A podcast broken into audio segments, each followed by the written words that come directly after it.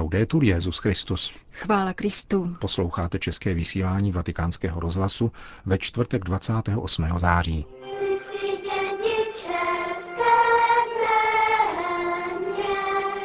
Výčitky svědomí jsou předzvěstí spásy, kázal dnes svatý otec v kapli domu svaté Marty.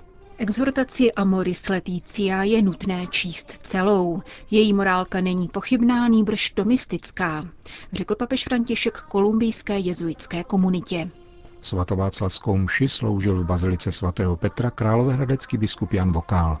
Pěkný poslech přejí Jan Glázer a Jana Gruberová.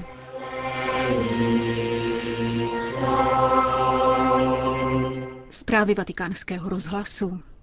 Nebát se říci pravdu o svém životě, vzít na vědomí svoje hříchy a vyznat je Pánu, kázal papež František při ranní eucharistii v kapli domu svaté Marty.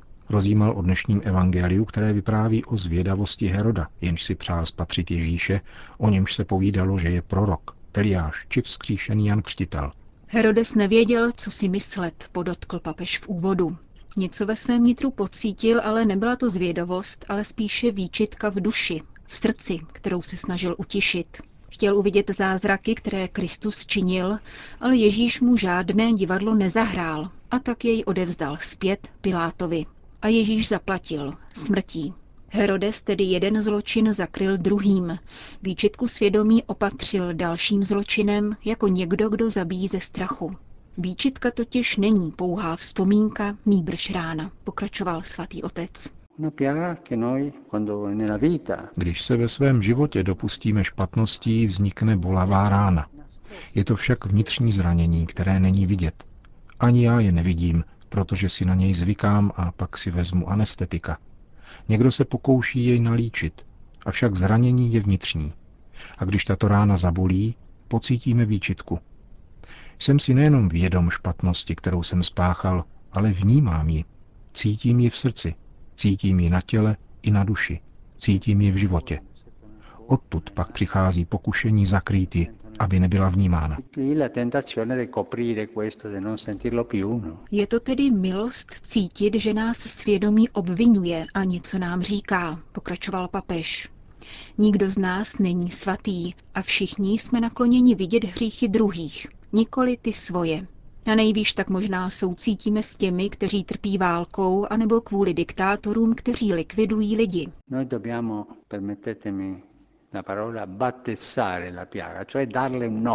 Tuto ránu musíme, dovolte mi to slovo, pokřtít, tedy pojmenovat. Kde tě bolí? Ale jak ji mám objevit? Především se modli. Pane, smiluj se nade mnou hříšným. Pán tvoji modlitbu vyslyší. Potom zpytuj svůj život. A pokud nevidím, kde a co bolí, odkud bolest přichází a co je příznakem, co udělám? Požádej někoho, aby ti ji pomohl objevit. Rána se ukázala a potom ji pojmenuj. Mám tuto výčitku, protože jsem se dopustil toho a toho. Konkrétně. Tato konkrétnost je pravá pokora před Bohem. A Bůh je pohnut touto konkrétností. Je to konkrétnost, která je vlastní dětem ve zpovědnici, řekl dále papež. Konkrétně říci to, co jsem učinil, aby vyšla najevo pravda. Toto uzdravuje. Osvojit si toto umění, moudrost obvinovat sebe sama. Obvinuji sám sebe, cítím bolest zranění a dělám vše proto, abych věděl, odkud tento příznak přichází. A potom se sám obvinit. Nebát se výčitek svědomí, ty jsou totiž příznakem spásy. Obávat se spíše jejich zastírání, tutlání a schovávání. Zřetelně jim přisvědčit. A tak nás Pán uzdraví. Pán, ať nám dá milost odvahy obvinovat sebe, abychom se vydali cestou odpuštění, končil papež František dnešní ranní kázání v kapli domu svaté Marty. Vatikán. Pokud chceme pochopit posynodální apoštolskou exhortaci Amoris Laetitia, je třeba ji číst od začátku do konce. Jejím základem není nejistá a nekatolická morálka, nýbrž tomismus, řekl mimo jiné papež František kolumbijské jezuitské komunitě při nedávné apoštolské cestě do této latinskoamerické země. Soukromé setkání s šedesáti pěti řeholníky se odehrálo desátého září v rezidenci Tovaristva Ježíšova u kostela svatého Petra Klavera a jeho obsah zaznamenal italský jezuita otec Antonio Spadaro pro list La Civiltà Cattolica. Papež František v úvodu setkání s úsměvem prohlásil, že se rád shledává se svou sektou a poté odpověděl na několik otázek. Jedna z nich se týkala papežových očekávání vzhledem k teologické a filozofické reflexi v Kolumbii a církvi všeobecně. Svatý otec ji využil k tomu, aby na okraj vyslovil několik slov diktovaných spravedlností a také milosrdnou láskou, která přinášíme v plném znění. Slýchám totiž mnoho komentářů o posynodální apoštolské exhortaci Amoris Laetitia, které sice zasluhují respekt, protože je řekli boží synové, ale jsou pomílené. Pokud chceme Amoris Laetitia pochopit, musíme ji číst od začátku do konce. Počínaje první kapitolou, pak druhou a tak dále. A přitom přemýšlet a také si přečíst, co se řeklo na synodě. Za druhé, někteří lidé tvrdí, že podkladem Amoris Laetitia není katolická nebo přinejmenším jistá morálka. V odpovědi na to bych chtěl jasně zdůraznit, že morálka Amoris Laetitia je mystická. Velikána svatého Tomáše. Můžete si o tom promluvit s velkým teologem, který je dnes jedním z nejlepších a nejzralejších kardinálem Schönbornem. Chtěl jsem to říci, abyste mohli pomoci lidem, kteří věří, že morálka je čirá kazuistika. Pomozte jim, aby si uvědomili, že velikán svatý Tomáš vykazuje obrovské bohatství, které nás také dnes dokáže inspirovat. Avšak pouze na kolenou. A to stále. Vrátil se papež František k první části odpovědi, ve které vybízel k filozofické a teologické reflexi, utvářené v dialogu s reálným životem, nikoli v laboratorní sterilitě. Spolu s Dostojevským je nezbytné přemýšlet o kráse, která zachrání svět, o dobru a pravdě. Benedikt šestnáctý. Mluví o pravdě jako o setkání, tudíž zde nejde o klasifikaci, nýbrž cestu, vysvětloval papež. Neznamená to však, že by se tím teologie zvrhla, ba právě naopak. Ježíšova teologie byla ze všeho nejreálnější. Vycházela ze skutečnosti a pozvedala se k otci. Odvíjela se od zrna, podobenství, činu a jejich výkladu. Ježíš usiloval o hloubku teologie, přičemž největší skutečností je tu Pán. Jak papež dodal, dobrý teolog by se kromě studia měl vyznačovat oddaností a hbitým postřehem reality a uvažovat o všem na kolenou. Bez modlitby z něj bude pouhá pochodující příručka, ale nebude provozovat teologii.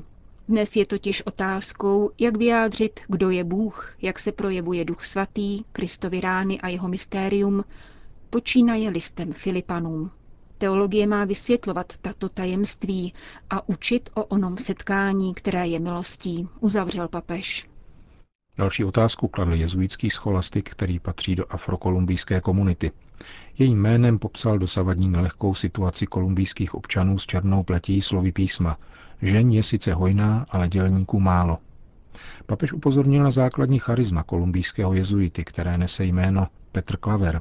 Jak řekl, skrze tohoto člověka promluvil Bůh, ačkoliv to byl útlý mladík. Hodně ale rozmlouval se starým vrátným, který přiživoval jeho touhy. Bylo by krásné, povzdechl si papež, kdyby se starci z tovaristva postavili dopředu a mladí je následovali. Tak by se naplnila slova proroka Joela. Staří budou snít a mladí prorokovat. Je tedy třeba prorokovat, ale mluvit přitom se starci.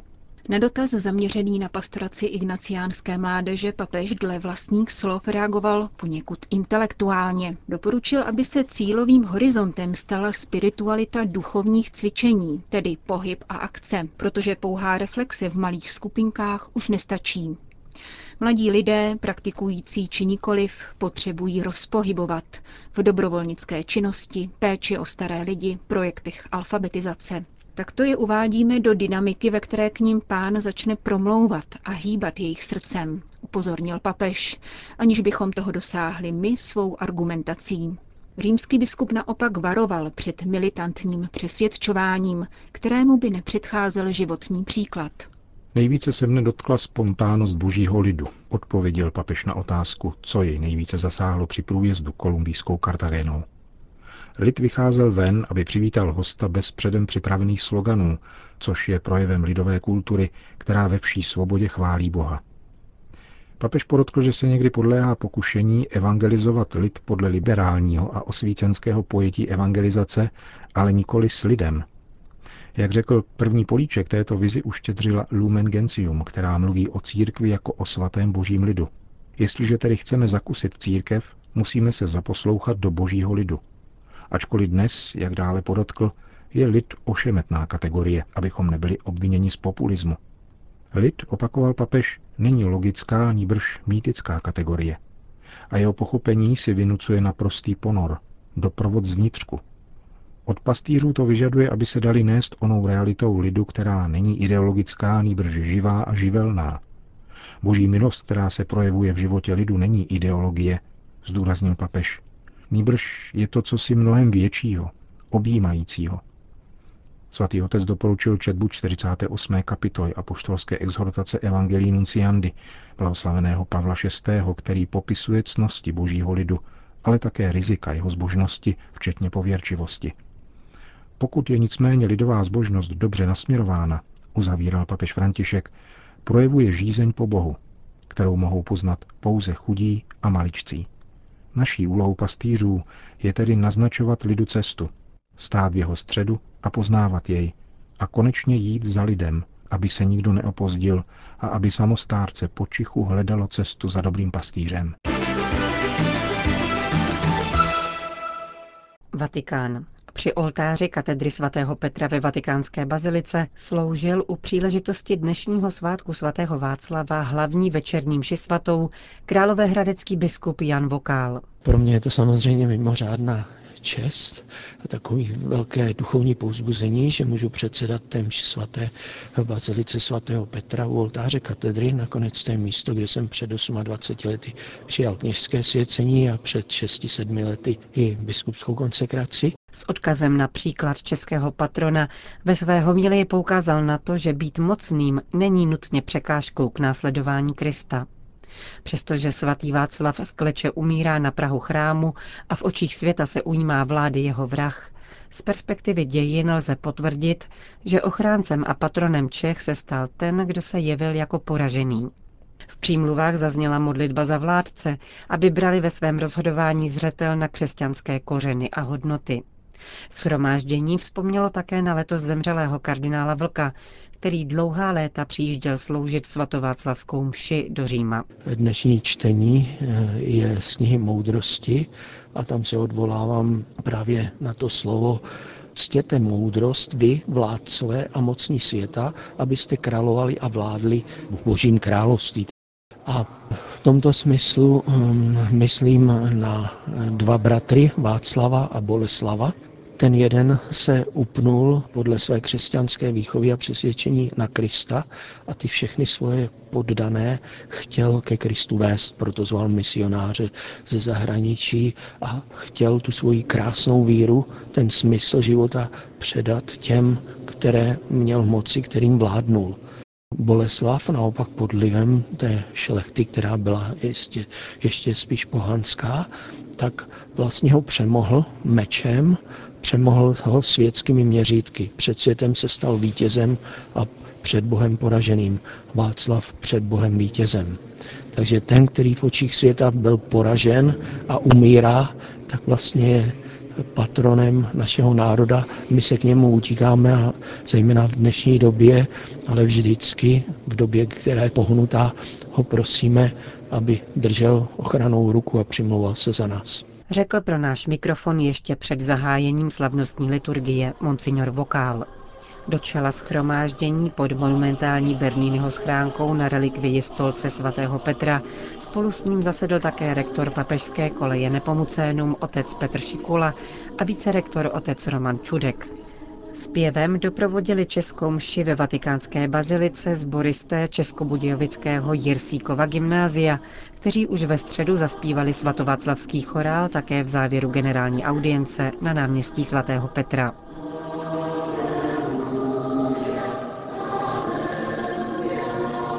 Končíme české vysílání Vatikánského rozhlasu. Chvála Kristu. Laudetur Jesus Christus.